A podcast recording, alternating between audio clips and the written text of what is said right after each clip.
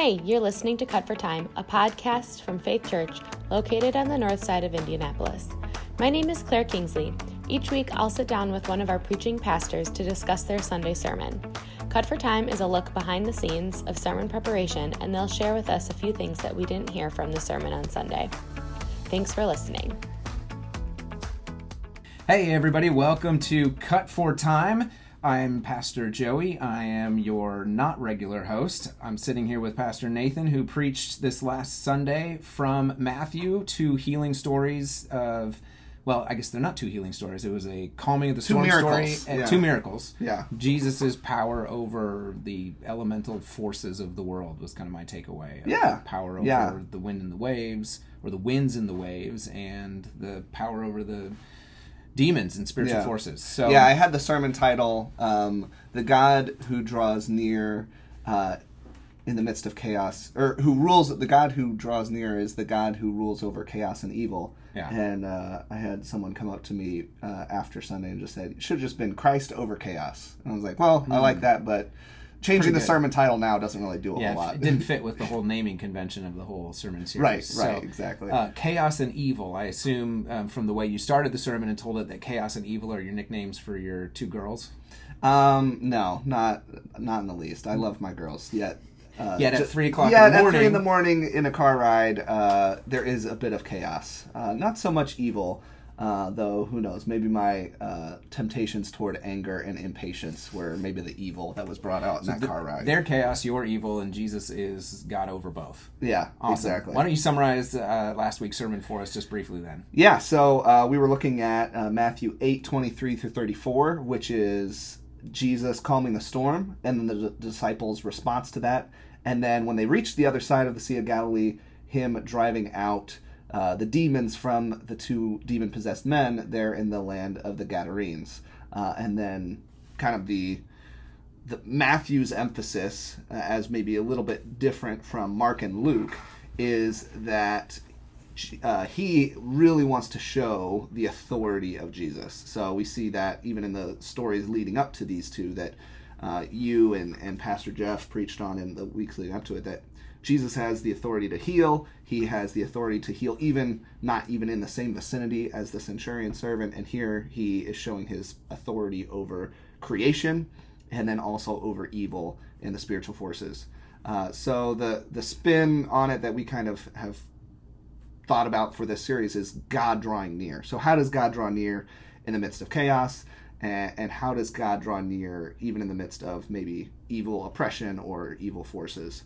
Uh, and so we just kind of took a look, a deep dive onto uh, kind of what Jesus did, but then also the response, the response of the disciples, the response of the uh, demon possessed men once they had been had the demons cast out. What was the response of the demons to when Jesus confronted them? And then the response of the herdsmen and the townspeople when they saw the pigs go off the cliff. Uh, you know, they asked asked Jesus to promptly leave. So kind of then took those responses and kind of looked introspectively of how do we respond when Jesus draws near in the midst of chaos. Uh, are we looking for opportunities where we get to see more of who Jesus is and see more of his authority in our life? Or are we maybe more like the townspeople uh, and just say, you know what, there's too much unknown with you, Jesus. Please just leave me alone. So that was kind of the gist of, of where we went on Sunday um, with uh, some jokes in there as well that maybe not all of them landed. That's all right though. There's there's nothing wrong with jokes that don't land. You just that just means you gotta save it again and Yeah. use it later. Yeah, I mean, I knew you could relate because, M- most of my jokes don't land either. So, yeah, that was good. No, I, I got what you were saying there. Um, good one.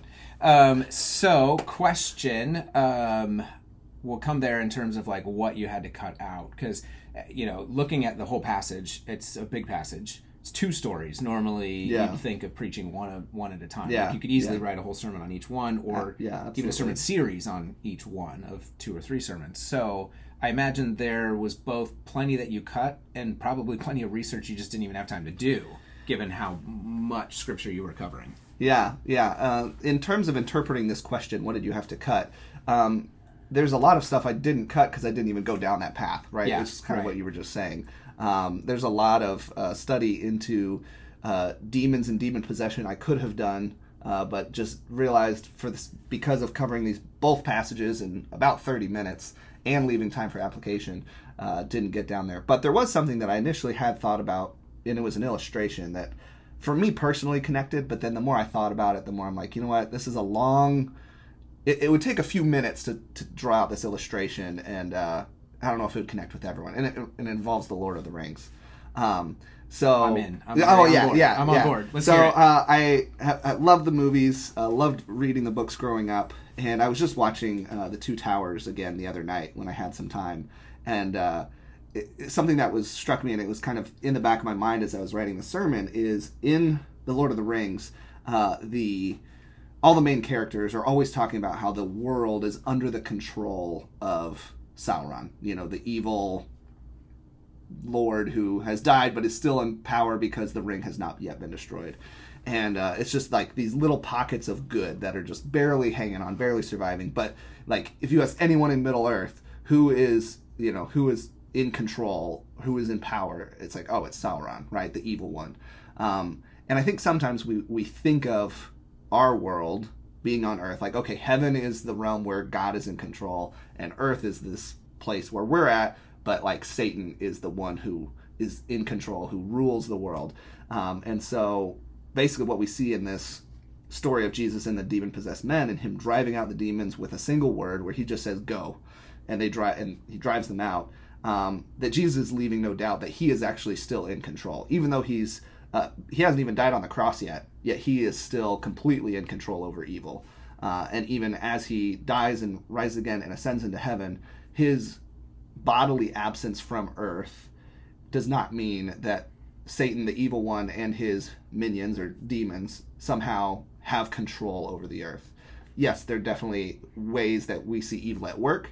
There's ways that we might even feel like we struggle to overpower evil, but not like Lord of the Rings. Uh, there is only one ruler of creation, only one ruler of the earth, only one person in power, and it's not the evil one, but it's Jesus Christ.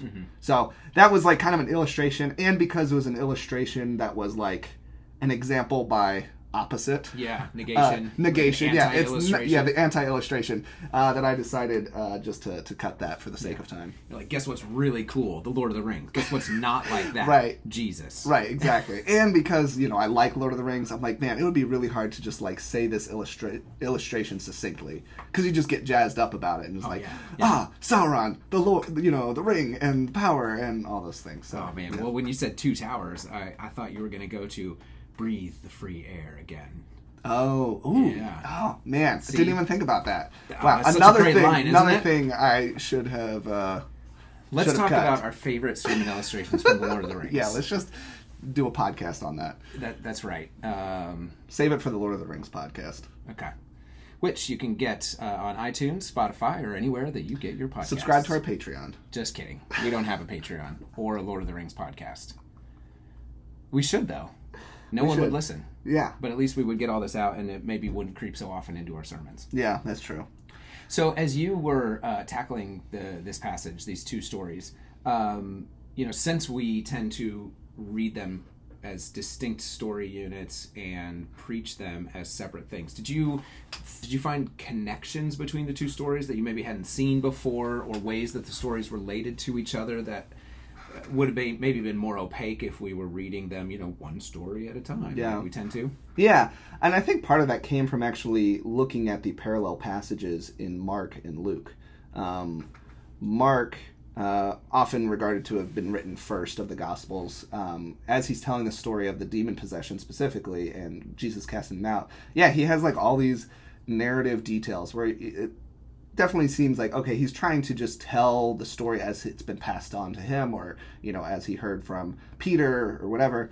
Um, and uh, Matthew, as he is taking and looking at Mark's account, probably and, and writing, he's trying to think of how can he take this story of Jesus and tell it in such a way that kind of lines up with what he's been developing as themes so far in the book of Matthew. And uh, like we hinted at already, uh, it really comes down to this issue of authority, right? Like the Sermon on the Mount begins and ends with a statement about Jesus' authority, um, and you know how they Jesus was teaching with this authority that they perceived like they didn't even perceive that the scribes had this kind of authority that he was teaching with, and then the whole thing with um, the centurion, you know, and like the centurion understood Jesus' authority, and it was because of his understanding of Jesus' authority that Jesus said, like, I've not seen faith like this in all of Israel. And so once again, it's like Matthew is telling this these stories, both the um, one where he calms the storm in the Sea of Galilee with the disciples uh, in the boat with him as he wakes up from his slumber, um, and also with his demon possession. They're both just like continually looking at this um, idea of who is this man, who is this Jesus, this Son of God, who has the authority to not just heal people um, and heal people on the Sabbath, uh, heal Gentiles, uh, but he has the authority to um, rebuke the winds and the waves, something that seems absolutely uncontrollable. Uh, and he has the authority over evil forces, so he can drive out demons uh, and tell them what to do and where to go. Uh, and then, as we'll see in this coming Sunday uh, with Pastor Jeff, he's going to have the authority to forgive sins, Right. and that's just going to be like earth shattering, Right. mind blowing for uh, the people watching and, and following him. right and that's like the it's made explicit in the in the story um, the way matthew records it is you know and in order to show that he had authority to forgive sins he Yeah. healed the guy Yeah. right in Yeah. order to explicitly and blatantly make Yeah. that point So, other than these these two stories of the Jesus calming the storm and uh, driving out demons, even though them it seems as though they they happen back to back, but Matthew is very clearly trying to show like Jesus had this kind of authority, and it took a while even for his disciples to get this more full picture of who he is and and what type of authority he actually had, and over how much stuff he has authority over, which is everything. Yeah, yeah, which is awesome. I mean, you know, we're we're spending some time looking at almost each story individually, but all ten of these healings, there's like three sets of three with a little bit of teaching in between each set, um, and the last one is like a healing within a healing. So there's ten overall, um, or miracles, I should say. Yeah. There's the calming of the storm. It's like each one is about authority. Yeah. Like Matthew really specifically pulls them all into this place in order to talk about authority. Um, I want to go on a little bit of a tangent here. Okay. Um, this is like a Bible reading 201 Okay. tangent. Like how to read the Bible for yourself. You said a couple of times you've used the phrase parallel passage. I want you to explain for folks who may not know what you mean by that when you say the parallel passages in in Mark and Luke. Like, the, it, it, talk to us a little bit about the relationship between Matthew, Mark, and Luke, and um, how that helps us understand what's going on in Jesus' life. Mm, well, that is a bit of a curveball, but I'll try my best. You can do this. Um, so yeah, uh, the four Gospels, um, Matthew, Mark, Luke, and John, um, are often divided into two categories. Uh, there's the synoptics, uh, which are Matthew, Mark, and Luke, and then John is on its own. And Synop- synoptic, S Y N, not S I N. Yes. Yes. Uh, Yes. It means to see together. Yes. Or see with. Thank you. I didn't know what it meant, but thank you for Well, so. S Y N is you know the, Yeah, the prefix and- for yeah. yeah, syn, exactly synonym, symphony, you know that yes. sort of thing. Yes. So. Um, So they they see Jesus from the same kind of perspective. Yes. So Matthew. John is kind of in its own category, written much later, um, definitely telling longer stories of Jesus, Mm-hmm. you know, longer details of interaction, where Matthew, Mark, and Luke kind of try to just kind of tell Jesus' ministry as it happened uh, in a, you know, almost narrative historical way. Um, but they each have their own personal, I mean, they're human authors with their own p- personal uh, interactions. You know, Matthew was an actual disciple of Jesus. Right. Mark uh, was a disciple of Peter, who was a disciple of Jesus. Uh, and Luke was not a disciple of Jesus, but he was one of the companions of Paul, who had his own connections Right. with the other apostles. So, um, Mark, often regarded to have been written first, is almost like the unedited version of the Gospels. It's just like this happened, then this happened, then this happened, Yeah. then this happened, then this You'll happened. find the word immediately. right, exactly. And then this, Over and, and, then over, this. and then immediately Jesus, Yes. and then immediately Yes. It's like I I like to joke that Mark is like watching an action movie. Yes, Like you yeah. could imagine the same event, the same historical event being covered, and if it's filmed like an action movie, that's Mark's version. yeah. That's the way he tells it. Yeah. So what's interesting, and I didn't really realize this till I mean much later, that Mark, for being written first, is the shortest one, which makes sense. So like, oh, Matthew and and Luke must take what they have from Mark and really like expound on it because Matthew and Luke are both longer than Mark. But actually, if you look at these parallel passages, so like for example, um, we were in Matthew 8, 23 through 34, where Jesus calms the storm and um, he drives out these demons. That parallel passage is in Mark 5, uh, where the same story is told, but from a different perspective. M- Matthew and Luke often will shrink these passages from Mark. Yeah, they Um, like drop details. right that- they drop like, "Ah, details that important. right and, and it allows them and allows us to see what what perspective they're trying to see um, and now sometimes it leads to uh, disagreements or if you really want to talk get into the nitty gritty it uh, people will use these differences to talk about why the bible can't be trusted oh well mark says there's one demoniac and luke says there's one demoniac but matthew says there's two uh, which And you know what? Where there's two, there's always one. Yes, that's also true. Also, this is kind of going back to what I had to cut. I did think about talking about this, but um, this is kind of I'll just kind of put a bow on this whole you know reading the Gospels together. Um, you know, it's often you know if there's like a, a a bowl of fruit on a stand and three artists are circled it around it, Yeah. um, painting their version of it. It's still the same bowl of fruit, just from a different perspective. So I might have a really good view of the grapes and the blueberries in the front, but you have a really good view of the apple on the other side, or something like that, right? So the the perspective that these gospel writers are writing with, it might not always line up perfectly, but it's because they're telling it from their own personal perspective. Uh, and so, regarding why does Mark and Luke have one demoniac and Matthew have two, um, there's no real consensus about why that happens. But an interesting point that one of the commentaries made that I was reading is that um, when there's a few times in the book of Matthew where it's he seems to out of nowhere just double the amount of people that were healed. Here he heals two demoniacs instead of one, and then there's two other times where he instead of one blind man in Mark and Luke, Matthew has two blind men being healed. In each of these three scenarios where he has like unexplainably doubled the healing, um, all three times there is a confession of Jesus in terms of his true identity, either as the Son of God or the Son of David. And so there's a, a theory that it might be because he's trying to lean back on this whole idea of there needing to be two witnesses. Two witnesses, like yeah. if someone is claiming that Jesus is the Son of God, well, kind of by having these two demoniacs healed. So if there wasn't really two people and there really was just one, it might just be a narrative or literary element. Device, yeah. but yeah. does it change anything about what we believe about Jesus and his power and authority and how he draws near to us in the midst of chaos and evil? No. No, right. And I've heard, you know, on, on the flip side or the other, another way of looking at it is like, you know, it doesn't. You can be the world's greatest photographer, but every time you take a picture, you're still leaving details out.